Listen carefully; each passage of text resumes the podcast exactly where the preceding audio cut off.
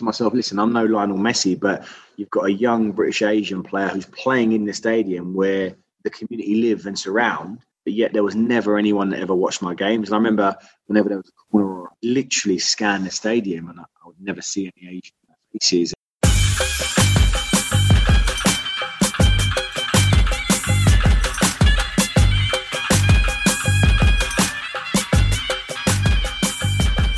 There are more Asians involved in football than you would expect. There are nowhere near as many Asians involved in football as there should be. Join us on the Our Game 2 podcast as we celebrate the ones that are and discuss the ones that aren't.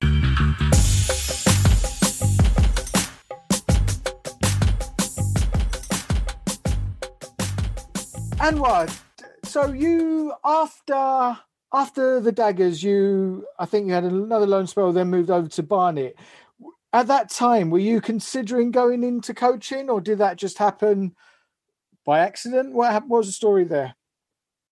Yeah, I mean, it was a crazy story at Barnet, but I'd done my uh, coaching badges. I started actually doing my coaching badges when I was at West Ham and throughout my career at Dagenham. I've done my UEFA B.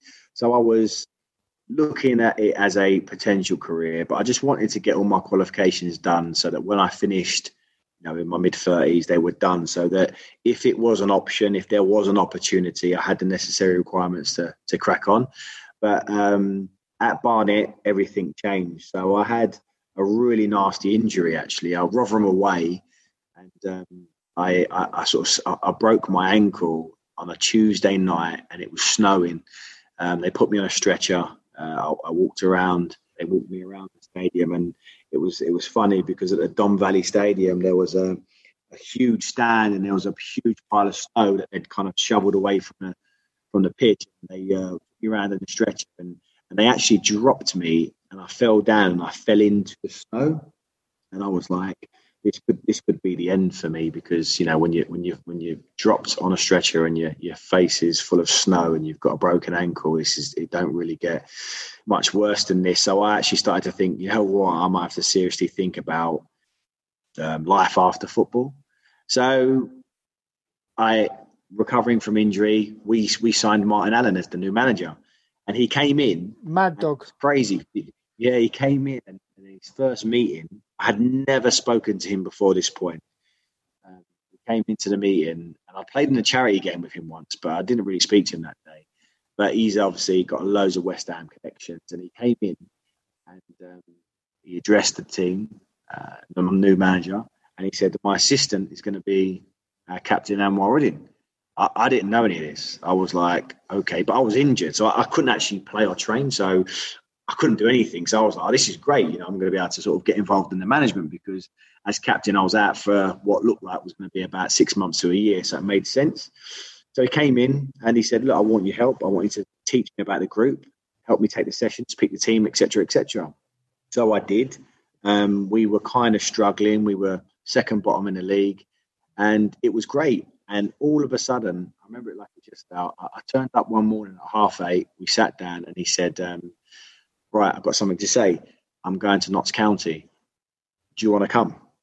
And I was like, I- have got a, contract for next year. He said, look, you know, I, I love it here. It's great, but you know, there's an opportunity to go to Notts County and it's a, it's a great club, great opportunity. And they've offered me a long term contract, which I haven't got here. So I'm, I'm going to go. And all of a sudden, you know, Martin left and you're left in charge. And all of a sudden, it was like, wow, like you've gone from team captain to someone who's now looking after the, the group, taking the sessions, picking the team. And obviously that's jumping into the deep end, but we were bottom of the league. It was my first real opportunity in terms of being in charge, managing. Um, the circumstances weren't great, obviously, bottom of, of League Two, potential relegation to the National League. Um, so I just thought, you know what, things can't get any worse. Like try to improve the morale in the environment, get the boys going. And I just said to the lads, like, listen, if we're going to go down, let's go down fighting. And the club ended up bringing in Giuliano Grazioli, who was a former teammate of mine. And um, I became the uh, assistant manager. Uh, and I absolutely loved the experience because it was the first opportunity about being on the touchline, managing games, making decisions picking signing players, um, and we did really, really well in that small spell. We were bottom of the league. We took over. Lawrie Sanchez came in towards the end of the season, who was to be the new manager for next year. And ultimately, we, we stayed up on the last day of the season. And as the uh, you know the official assistant manager at a League Two club, and keeping the team that was bottom of the league up on the last day, I felt like, wow, this is amazing. What a great experience and what a fantastic challenge. And I loved every minute of it. Now, obviously, I'm thinking I'm going to try and get back and play, get fit, and go and maybe do another two, three years. But I really, really struggled after that um, really bad injury. But that gave me a taste and a thirst for management. And like I said, you know, to be the first British Asian to sort of be an assistant manager at the EFL was another thing that I was really proud of. And I thought, you know, this is something I really enjoy. And I started to then think about my A license, which I've now almost completed. And I just wanted to go and manage and coach and learn. And, um, and that's what I did after Barnet, after that Barnet experience. Cool. And then, so you played on a little bit longer, but then did we played on that... little, yeah, played on a little bit longer. But everything I did, I went to Sutton and Eastbourne Borough in the Conference South because, to be honest, it was it was difficult with with the injury. But also, I wanted to really think about life after football. So I started to volunteer at the PFA, the Professional Footballers Association. I was going in and delivering equality workshops for first team. So I was I, I saw the Arsenal first team, first team. Like I was going from the way down into League Two. So after training, I'd go in and talk to players around what equality is, the work of kick it out, the PFA, show racism the red card. I really, really enjoyed that. I also delivered anti-racism education for show racism the red card, delivering to students at university, primary, secondary school, I'd go around the country doing workshops at football clubs with Show Racism and Red Card. I really threw myself into that kind of work around diversity because I was extremely passionate about that positive change. I felt like I had a unique career. I experienced so much that the lack of Asian question just kept coming up, that the issues of racism, homophobia, and other forms of discrimination were still prevalent within the game. So I just utilized my time to play part time start doing my badges and and getting out there and, and doing some work. And I ended up managing Maldon and Tiptree with Alan Kimble, the former uh, Wimbledon crazy gang left back, which I loved. I, I ended up taking on the management spot at Sporting Bengal, which was my local club. I went on from Sporting to Ware uh, and then to Glebe. But all these all these clubs I did at a lower level because I was concentrating on a career in inequality. I wanted to really try and make an impact. And I felt like if I could do that as well as learn and take on these challenges, I mean, Sporting Bengal, uh, the year before I took over, finished bottom of the Essex Senior League. You know, I love that club because they're a community club that was was was created to sort of give young Asian players an opportunity to play senior football in East London. So, you know, that is is I thought was brilliant, and I thought it would be great for me to go in there, have a positive impact, help build an infrastructure and a foundation for the club moving forward. But also from a selfish perspective, I wanted to learn. I wanted to improve as a manager. I wanted to make mistakes and develop. And I think when you talk about the lack of black and Asian managers across the country, and, and there is definitely a lack of them, for me, it's about opportunity. And I just wanted to manage and coach and I didn't really care about the level because ultimately uh, it's about development. And wherever you go, you're going to pick things up, you're going to make mistakes. And listen, if you're going to make mistakes, it's better to make mistakes at a level where you know you haven't got 10,000 fans watching your every move. Um, so I developed as a coach and a manager at all these clubs, and I was you know grateful for the opportunities that they gave me to do so, as well as you know doing all the work for the PFA, kick it out, and show racism the red card. So while I was doing that, I was extremely busy, and then an opportunity came up to to join the Football Supporters Association and start a campaign from scratch, which which I got, I accepted, and uh, I created the Fans for Diversity campaign. Just before we explore that a little bit more, what we haven't talked about, you haven't mentioned, was as a player, did you what did you receive any kind of abuse or or any issues either from other players, other fans, even I guess the support uh, support admin staff at other clubs? I mean, listen, as, as a player, you know, I was privileged to play in stadiums all over the country. Um, there were issues or incidents where you'd hear things from certain fans, um, but that stuff like that never really, I think, was the major issue. The biggest disappointment throughout my career, and I was fortunate because I, you know, I, I never experienced the amount of negativity and never really had the amount of incidents that, that, that I know some players have had throughout their career. But the disappointing thing for me was the the lack of understanding um, among my own teammates, among my own changing rooms, in the environments that I was at all the time. Terminology, the words people used, offensive, inappropriate use people used, and it was just like I often wondered, especially as a younger player, like do people not realize that these words are offensive? Do people not realize that that's actually inappropriate and actually the wrong term to use to describe someone? Do people not realize that making jokes and having laughs around you know, people's identity is wrong? And that that was prevalent within the game, and that's why, like for me, I always wanted to be in an environment and create an environment where it was inclusive and welcoming to everyone. So whoever I had in my squad, be it Muslim, Jewish, gay, straight, old, young, you felt welcome, you felt at home. Because if you feel happy in your environment, that's conducive with a better performance. When you're happier, you're going to play well, you're going to work harder. And, and maybe people people have often said that's that's probably why they, they made me a captain because you know I went into a changing room and I, if I felt things were wrong, I made sure I was vocal about it. I challenged it and I and I made sure that that wasn't going to happen here. Um, not just because obviously it offended me or, or, or didn't offend me, but ultimately the best environments are those environments where it's welcoming, inclusive.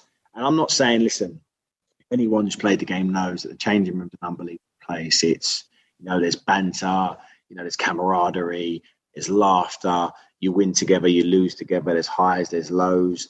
But that should be a place that you are comfortable in because you're there every single day. So for me, you know, the biggest disappointment um, for me was was was the sort of experiences around that, the lack of understanding.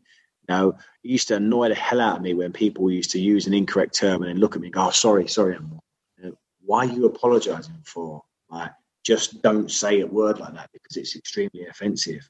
And what if I wasn't here for you to apologise? Would that mean you'd continue to say a word like that?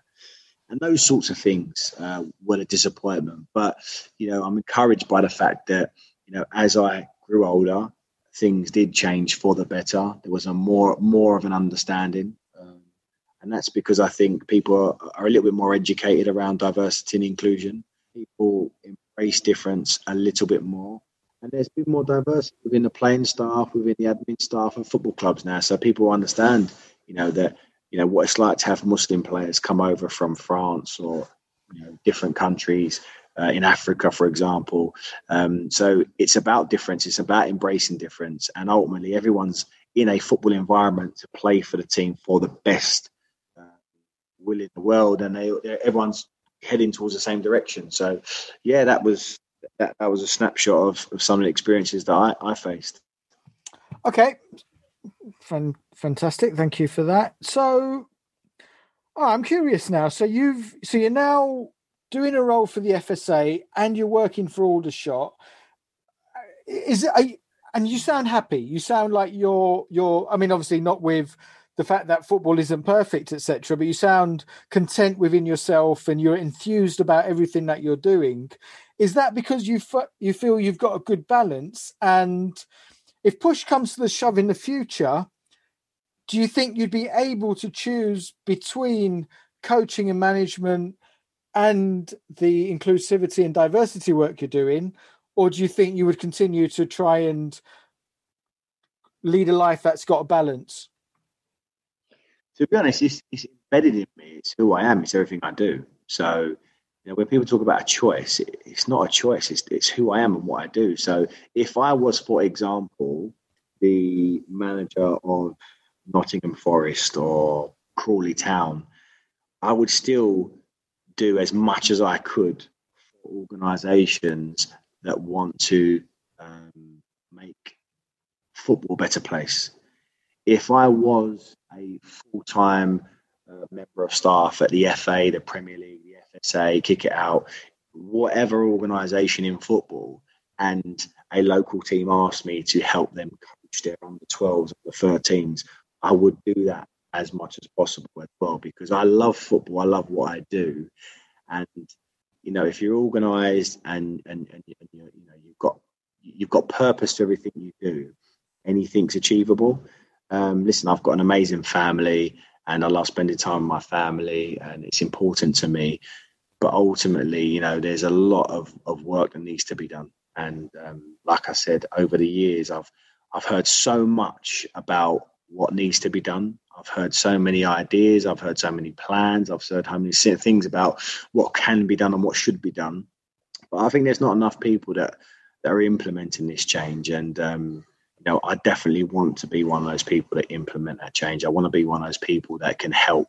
Um, and I enjoy doing what I do. Listen, the minute I stop doing it, I stop enjoying it, then you know, things will change. But you know, like I said, if you're in a position where you've got to, you've got to make a decision between two unbelievable things, like what a place to be. So yeah, yeah, there is that. Fair enough. Okay, so first of all, briefly with Aldershot, is what's the the plan? Is there is there a plan to get back into the football league? What we doing? Ultimately, that's yeah. Ultimately, that's that's the plan. I mean, we uh, we took over at the club, myself and Danny Searle, the manager, uh, after the club had been relegated in the National League. So we took over. We got the job in the summer, and we were actually a Conference South, National League South team. So we were preparing for a, a year in that division with a small budget, um, but an exciting club, huge club, former football league club, amazing fans, amazing place. Uh, three weeks before the start of the season, we we hear that Gateshead went bust, and we got a reprieve. So we were going to be a National League South side, and and all of a sudden now we're a National League side, which was absolutely fabulous. But last year was a big challenge in making stayed in the division, um, stabilising our position in the National League, progressing. We achieved that and and this year it's about progress. But it's an unbelievable football club. The chairman, the board here are amazing people. Uh, they've been in the football league. You know, it's if you're in Aldershot, you live in Aldershot, you're around Aldershot. It's all about the football club, and um, you know, I got to say, like. I posted a picture on my Instagram recently because the first day I came here, the first game we had, I stepped out on the left was a huge Bangladeshi flag in the east bank of the stadium, and like to me, that meant everything. You know, I'm sure around the stadiums in England, there's not many Bangladeshi flags that are you know flying high in the stadiums, but there is one here at Aldershot, and everyone who comes to watch a game here, home and away fans, they see that there's a there's a big Bangladeshi flag that's flying high.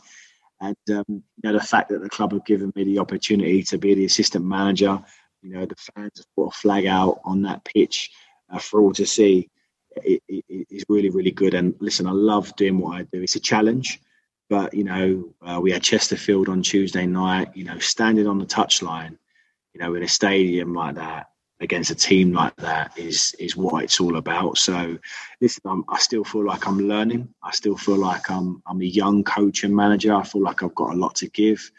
Um, I'm really excited about about the future because I love this side of the game. Um, it's stressful it's ruthless, it's difficult, but I think all those negatives are outweighed by amazing positives when you pick up three points or when you you know when you achieve something. And I think we're we're, we're starting to do that here at Aldershot. Just before we move on, I guess I've got to ask you: Are you fairly? Do you feel fairly secure that the club will be able to continue, given the whole COVID pandemic and the and the less number of fans, etc. There's a big issue around that. I mean, there's a lot of uncertainty, which has made this year very, very difficult. In fact, it's unprecedented. I don't know many coaches or managers that have had to deal with the things that we have had to deal with. But you know what? It's listen, it is what it is, and you have to deal with it. And this is football. Football throws all sorts of things at you and if you can deal with it, it makes you better.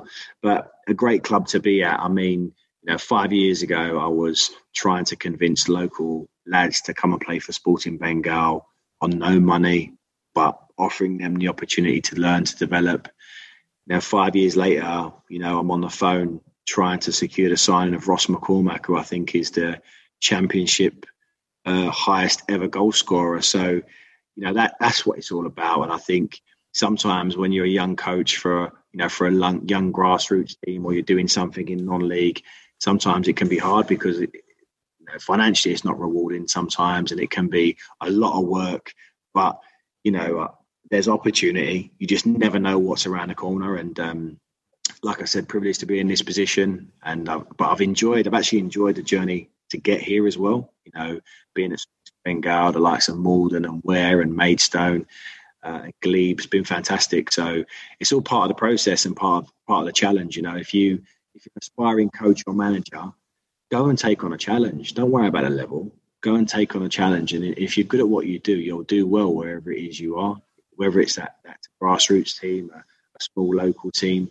But no matter what happens with the challenge that you take, you'll you'll be better for it. And um, so yeah, so it's it, and it's also great to see some of my former clubs doing really well um, especially Sporting Bengal. Now that I look back.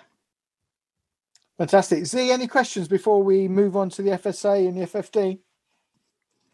Yeah, absolutely. Um, you described two journeys uh, on this pod. One was your footballing journey, and one's the coaching journey. And on both of them, they're both inspirational in the way that you've talked about the highs and lows, ups and downs, um, and also how you can start from the bottom and work your way up but uh, what I'm so impressed about is your constant enthusiasm. And all the times uh, I've spoken to you in the past, uh, and even hearing it now, in in in the kind of hindsight of looking back on your your career so far, you've always had this positivity and and this drive forward. But what what's what's been key to that?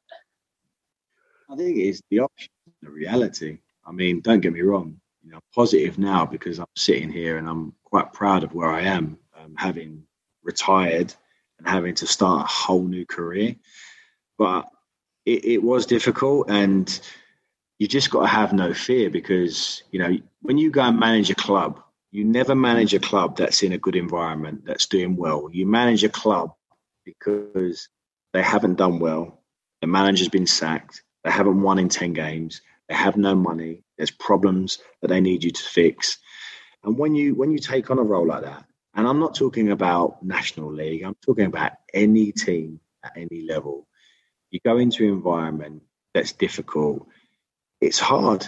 Um, you've got to get players on side, you've got to develop them, you've got to have a philosophy and then imprint that into your team. You've got to win, you've got to lose and learn from losing. Um, and don't get me wrong, listen, I'm positive, but I've been in some dark places and, you know, I've played over 300 games in a football league. The only opportunity that I got was to manage my local team, Sporting Bengal. You know, I was talking to clubs. I, I put my CV in for a few clubs, and after you know coaching and managing at Barnet in League Two and keeping them up, uh, which was a big challenge, I felt that I could potentially get an opportunity. But um, I always had opportunities, but they were opportunities that came to me. The opportunities that I searched for and looked for uh, and I potentially flirted with, they never come. And maybe that was because they weren't full time. Um, you know, West Ham United, for example, when I retired, Tony Carr phoned me up and he said, um, I just bumped into one of your teammates and he tells me you retired. I said, Yeah, I've, I've had an injury. I'm really, really struggling. I want to concentrate on my coaching. And Tony Carr was amazing. He said, Listen, if you want to concentrate on your coaching and you want to be a football coach, and what there's only one place you can learn and do that, and that's at West Ham United. I'd love you to come back, join the academy, develop our players, and I'd like to help develop you. And you know, I've missed that bit out, but I went to West Ham um, as soon as I retired for a year in the academy. But obviously, when the opportunity came to work with the FSA, I couldn't do both because they were both full time. So you know, the fact that West Ham asked me to to come in and be part of their academy was amazing. and I learned so much from that experience. But, you know, then going to Sporting Bengal was like the polar opposite. So one one one month I'm at West Ham United, I've got all the gear and I'm taking sessions at Rush Green and Chadwell Heath. You know, three months later I'm at West uh, Sporting Bengal and you know on a Tuesday night, half of a, a 4G pitch, but to be honest, both jobs were rewarding because both jobs was very, very different. But ultimately, you're coaching, you're managing. So no matter where it is or what level, you're doing what you love.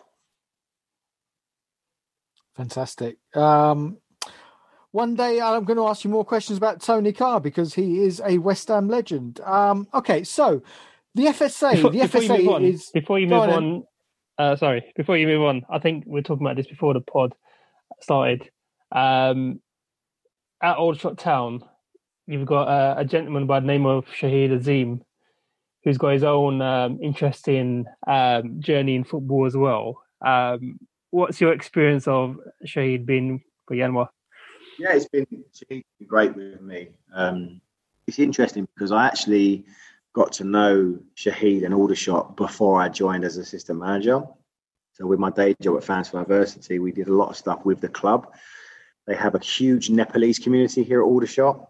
They've got a great link with the army. So we kind of done some Fans for Diversity activity with the community in the club. And, you know, we always kept in touch. And Shahid's a great guy with some, you know, a great journey and a great story. Someone I'd definitely recommend you get on the pod. But um, when Danny Searle got the job and he offered me the job, it was it was a club that I knew well, and yeah, really excited to uh, to get involved. But Shahid, is a as a chairman of a football club from an Asian background, you know, he's got a, a great journey to tell, and um, it's great to see someone like him in this kind of position. Go on, see. Follow up question.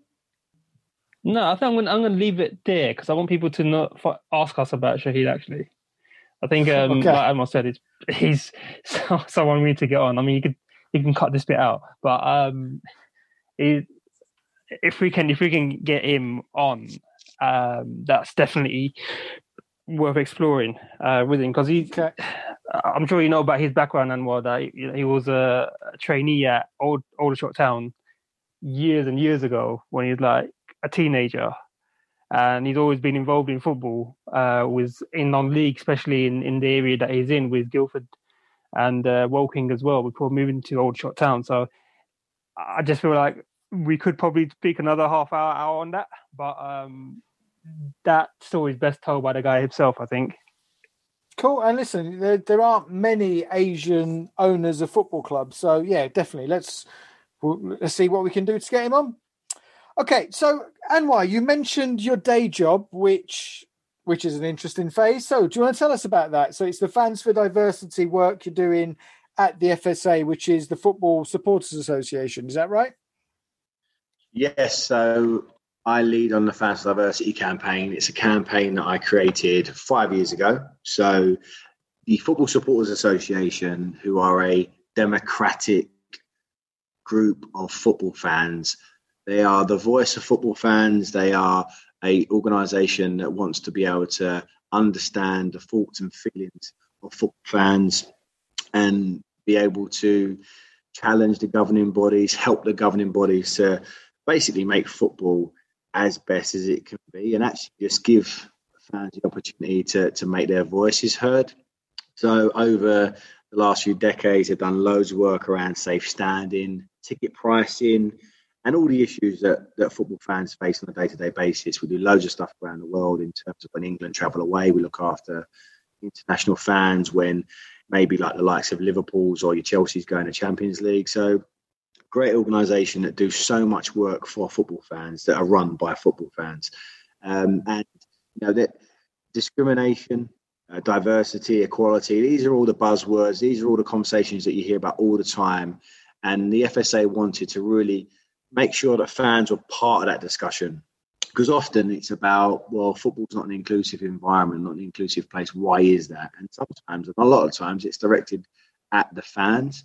And um, the FSA wanted to change that, change the narrative of what a football fan is, because over you know, over years gone by, there's been those stereotypes of what a football fan is. I think that's changed, and uh, they they partnered up with Kick It Out to do something around working with football fans to make the game as inclusive as possible. And they put out a role. I got it and created the campaign. And literally from scratch, gave it a name, Fans for Diversity. And we have a small pot of money in year one.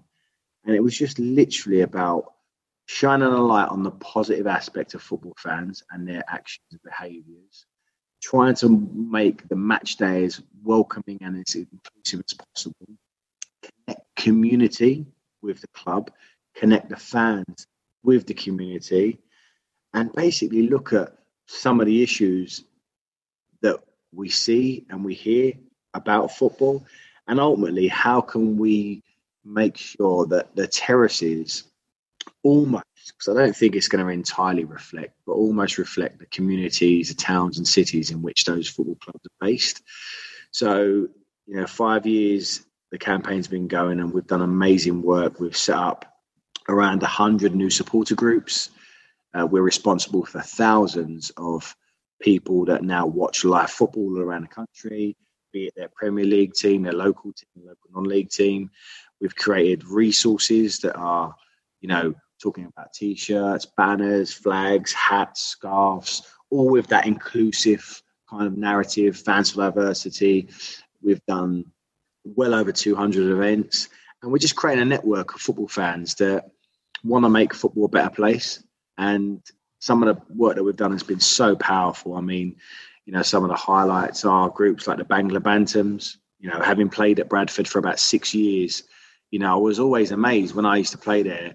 The stadium is surrounded by, you know, a two mile radius of, I would say, probably around 90 to maybe 80 to 90% Bangladeshi, two mile radius of the, of the stadium. And when I used to play at Bradford, I was amazed because they used to get about 13,000 fans that used to watch their games. And they never had any visible people from the community actually come into the stadiums and watch. And that always surprised me because I thought to myself, listen, I'm no Lionel Messi, but you've got a young British Asian player who's playing in the stadium where the community live and surround, but yet there was never anyone that ever watched my games. And I remember whenever there was a corner or I literally scan the stadium and I, I, would never see any Asian uh, faces. And um, when I started the campaign, one of the first places I went to was Bradford.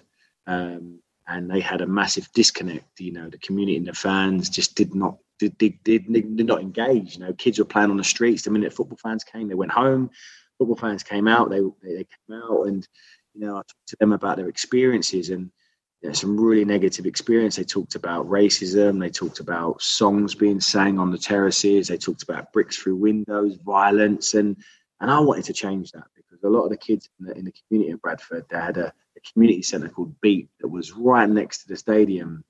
In the mornings on a Saturday, they'd have 200 kids coaching, and they'd have fathers and, and teaching these kids offside or coaching with no qualifications. But yet, across the road was a, a, football stadium, a League Two football stadium that people could see from their kitchen and bedroom windows, but had never even been in, never stepped in, but yet love football, watch match a day, support Liverpool, Arsenal, Manchester United. So like to kind of highlight what the campaign does, we kind of brought the, that community closer to the club, closer to the fan groups. We created a group called the Bangla Bantams. We would get the community to meet up with fans and watch games once a month, then once a fortnight, then every week, and then the community started to buy season tickets. And all of a sudden, if you go to a Bradford game now and the Brad, Brad, Bangla Bantams are, are there, you know, you've got literally hundreds of people. I'm talking about men, women, boys, girls from the Asian community watching, singing, and supporting their local club, which which for me is a magical thing because five years ago that just wasn't the case. So for me, that's a powerful thing, and that's actually tangible change because, like I said, over the years, there's a lot of talk, there's a lot of things I've seen and discussions I've had, but in terms of that tangible change, like where we can say, look at this, this is good, this is what we can do, this is what's what what we can do if we work together and we have a plan. Um, and, and, that's what the Fans Diversity campaign has been doing. And the Bangla Bantams is a success story, but there are so many now groups popping up. There are so many fans that are now more comfortable to watch football. And that's not just solely the campaign, that's the work that clubs are doing, other fans are doing, different organizations are doing. But ultimately, I think if we can contribute, even if it's you know a small part of that contribution to positive change, then it, it's fantastic. And, and the Fans Diversity campaign has done exactly that, and I'm hopeful that it will continue in that vein and uh, create more groups, create more activity, more events to just promote um, inclusion and diversity and get all fans on board. So not just your British Asian community, not just your LGBT plus community, all fans, get them to be part of making football a better place. And, and that's what the campaign's all about. I guess COVID hasn't helped in a lot of that, but at the same time, I think people have had to be more creative. So, what what other ways have the fans come up with to to represent the clubs and shine lights on on different aspects of it during the last few months? You know what? The last few months, it's been actually quite um, great because what's happened is, you know, people have been on furlough or people have had a little bit more time to concentrate on their clubs and their fan groups. Yes, we've not had live football, but there's been loads of activity. You know, a fine example of that is when the um, first lockdown came, it was like, right, all of a sudden, no one can watch football, and there wasn't any football. So what we decided to do at Fans Diversity was put on a um, a FIFA tournament where we asked football fans to represent their club. So we'd have someone from Leeds play for Leeds, someone from Manchester United play for Manchester United, and we did like a World Cup tournament, and we had fans representing their teams. But the really smart thing about what we did there was we, you know, this is this was all new to me because um, I'm into technology, but I didn't realize how good it could be. We, we we used a platform called Twitch, and we actually aired the games. So, for example, we did a draw, and if Leeds played West Ham on FIFA, we we actually got this platform Twitch, put it live so that people could actually watch their team. So they're, you know, if, if you're a Leeds supporter, you could watch Leeds throughout the tournament.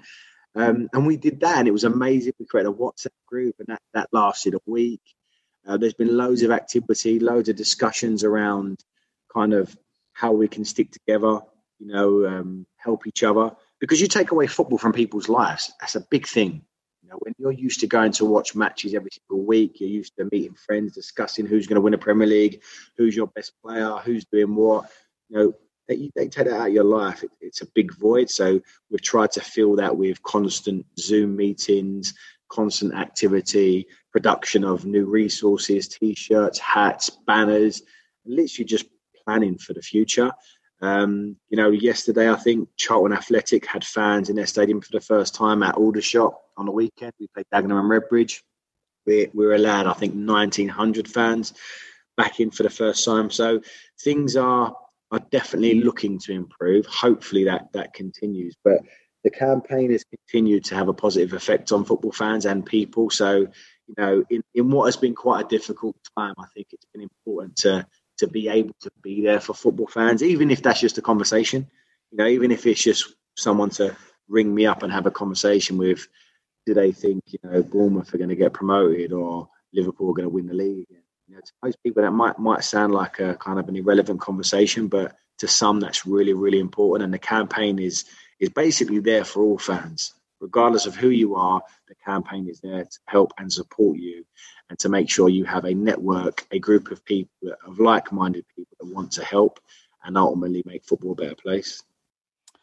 Yeah, fantastic. I'm I'm not sure if I mentioned on the pod before, but I'm part of a group called the BAME Hammers. Um, we've got several objectives. One of the one of which is to increase the the percent of the local population that come and watch West Ham, and so we've we've been having conversations around how we can spend your money, Anwar. Um, what is is there?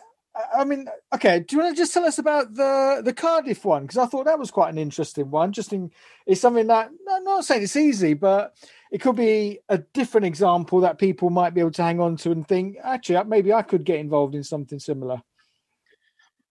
Yeah, no, most definitely. The Cardiff uh, little bit of work that we did recently was, was something very, very recent. So I had an event last year in I put every year I put on events. Um, we had one in East London on a Friday afternoon. We had 300 people attend, and it was a conference to award people that have been doing some great stuff. So we called it the Fans Diversity Conference, and there was a young lad that turned up. He was a Cardiff fan. He's Somalian, Muslim, Cardiff fan, and he and he said, "Look, I love what you do." And he goes, uh, "You know." The reason I've t- come all the way to London is because I'm a Somalian Cardiff fan, and when I go to the games, I'm very much the only non-white person there. Like I literally searched for other Somalian, Asian, black football fans at Cardiff because in Cardiff it's really diverse. But the people within the diverse parts of Cardiff don't go to watch uh, the football. And he's like, it's a great brand of football. He was in the Premier League recently and you know had some great players. And he said, like, what can I do to change that? So we, we floated around some ideas. And one thing he, he mentioned was that he'd spoken to the club and they were discussing different ways in which they could do different things. And he was said to me, like, in the club shop, there's loads of pictures and in the programs, there's loads of pictures, but there's no pictures of people from different backgrounds. And, and, and, and we discussed that and we sort of looked at why and how and the business perspective and the marketing issue and all that sort of stuff. And he said, how about we go around the city and actually ask those you know people that work in shops, people that are from the diverse backgrounds, do you support Cardiff? And if they do, would they like to have a picture uh, with a Cardiff top on? And he's a photographer, by the way. And um, long story short, we ended up taking pictures of so many Cardiff fans from all different backgrounds. You know, existing Cardiff fans, ticket holders, you know, Muslim women that don't really support football too much, but if they had a team, it's Cardiff, and I look out for the scores. You know, shop owners that are Cardiff fans and love Cardiff, always check the scores, but never have been to a game because they're not quite sure how to get a ticket or they're not quite sure what it's like. So we did this um, exhibition. We got 24 pictures done, and um, we done a video. And obviously, the pandemic hit, but the visual beauty of, of, of these pictures, eh, obviously, use of photographer and the pictures are great, but it captures the diversity of the city. People in their own environments, in their houses, in their shops, in the places in, in Cardiff where they, they're from, but they've all got Cardiff tops on. And that kind of shows that, you know what? there are people that are in tune with the club and would like to support the club, but are a little bit hesitant because they've never experienced it. And sometimes it's just about building that bridge between them and the existing fans and the club itself. I guarantee you there's so many people listening to this pod and, and, people out there from different communities that would actually love to go and watch a football match. I mean, over the last five years with Fans Diversity, I've, I've taken thousands of people to watch matches from the Premier League all the way down to non-league for many their first time. The majority of people that I've done that with absolutely love the experience and have gone again. So for me, you know what? It's not about forcing people to be football fans. No one wants to do that. But if you like football and you're a football fan and you turn up to a Premier League stadium and you walk up those steps and you walk into that part of the stadium when you get a view of the pitch and you hear the noise and the atmosphere. I don't know many people that would dislike that feeling. And you know what? For me, to take elderly Asian women wearing hijabs, young Jewish kids, you know, LGBT plus boys and girls, men and women to games for the first time, and and the look on their faces because they absolutely love it. Listen, there's no there's no better feeling than that, and I think it's about building that bridge and and help make that connection and that's what fans diversity is all about. So the Cardiff um, exhibition, which we discussed, I'll be doing a feature on that this this this month. So that'll be on the FSA's website and that'll be on my social media. So definitely look out for that. But that's just a snapshot of an idea, and that was all funded by the campaign. So if anyone has any ideas around, you know, trying to encourage people to watch football, trying to improve the experience of of people when they're at the match, please get in touch because that's that's what we do, and that's that's that's my job. You know, anything we can do to sort of improve that match day and get more people watching local football. And it might not be Arsenal or West Ham; it could be Grays Athletic or Aldershot or you know Basildon or Sporting Bengal. It don't matter. We just want football to be unopened, and then people have the choice to to support a team or not. Fantastic. Yeah, superb stuff. So, I mean, listen, I'm a West Ham fan. I know we've got the Bame Hammers, we've got the Pride of Irons, We've got any old iron, so we're quite well represented. Are there? So, two questions from that. First of all, are there any sort of? Does every single club have some kind of diversity within the fan base that is represented by the FSA? And is there so something they can check? The, yeah, so at the FSA, like it's a membership, so you can join. So anyone who, who listens to this can go on our website and, and join as a member. Now, in an ideal world, if you are someone that wants to join a supporters club, you might have a existing supporter club at your club. It could be a trust. It could be any any any supporter club. You could join them, um, meet them. Um, everyone supports their clubs differently, and all supporter groups are different. Some people meet regularly. Some people meet on match days. Some people want to be involved in the processes of the clubs. You know, looking at how they can help the club, raising money for the club everyone's different, and um, ultimately, it's about how you want to support your team.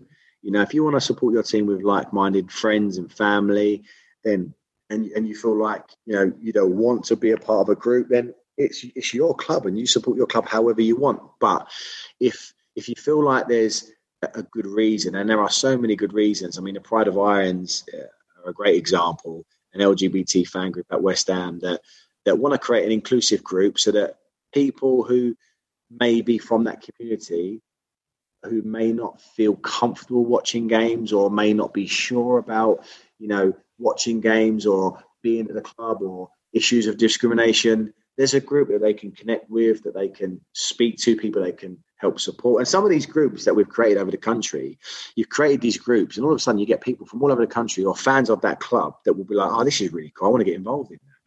So sometimes it can be an indirect way of getting more people involved in the club and actually watching the matches.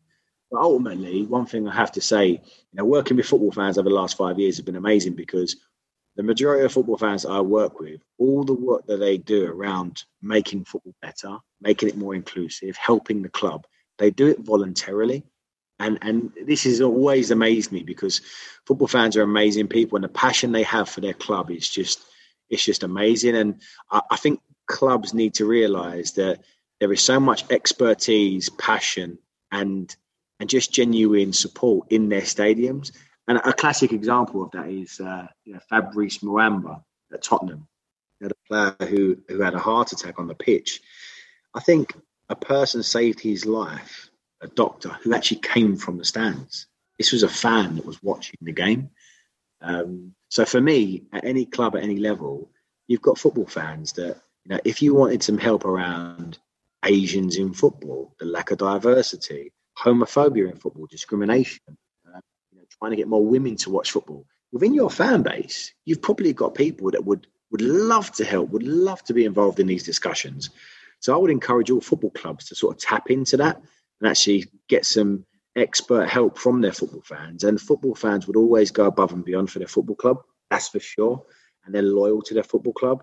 So that's something that I'd encourage all football clubs to do because, like I said, there's some amazing football fans doing amazing work all over the country trying to make football a better place. And hopefully that will have a positive effect on the next generations. Okay, and is there are there any clubs that have that you're surprised don't have sort of diverse fan groups or anything like that that people may want to consider sort of creating with the help of the FSA? Listen, for me, there's no, you know, there's no, I wouldn't say, right, you know, you need to have this, you should have this, because like I said, everyone supports their team in their own way. So, for example, there are clubs that may not have an LGBT plus fan group. There may clubs that don't have a, a cultural fan group like the BAME Hammers, Punjabi Rams, Bangla Bantam, Punjabi Wolves, but they may have fans from those communities that are more than happy to get involved in existing supporter groups, or they don't feel the need to have one because the environment and the match experience at those clubs are good. But if there are individuals that do feel like there's an issue at their club, you know, the, the Fans Diversity campaign is, is always happy to help have those discussions and almost challenge the clubs and look at can we do something about that? Can we work with the club? Can we work with the fans to to, to, to provide solutions to any issues that there may be at the club. Um, and listen, some clubs have have got a massive reputation for being unwelcoming, for you know a historical reputation for being racist, etc., etc. But one thing that I definitely do know is that all clubs, most clubs, really try to do everything to go out their way make sure everyone who turns up, everyone who buys a ticket has a great experience. And I think that's encouraging, but I think the fans can also contribute to that, can help, you know, to make, make sure that, that environment is, is one that is inclusive, welcoming. Because, listen, let's face it, everyone can do more in terms of being helpful, being more welcoming. even if it's just opening the door and smile. Because when you're at a football match and you're standing next to someone, it could be their first ever game. It could be the first time that they're there and they're not actually sure what it's like. So for me, it's just about being mindful um, and always doing your best to make people comfortable with any environment is important. Fantastic. And okay, I'll just give so the the website for the FSA is thefsa.org.uk and their Twitter handle is we are the FSA. Okay, superb. Thank you very much. So Anwar, what is next for for you? Well, immediately next for me is Dagenham and Redbridge at the weekend. So yep. I'm playing against my old team here at Aldershot, and I'm I'm buzzing to have fans back in.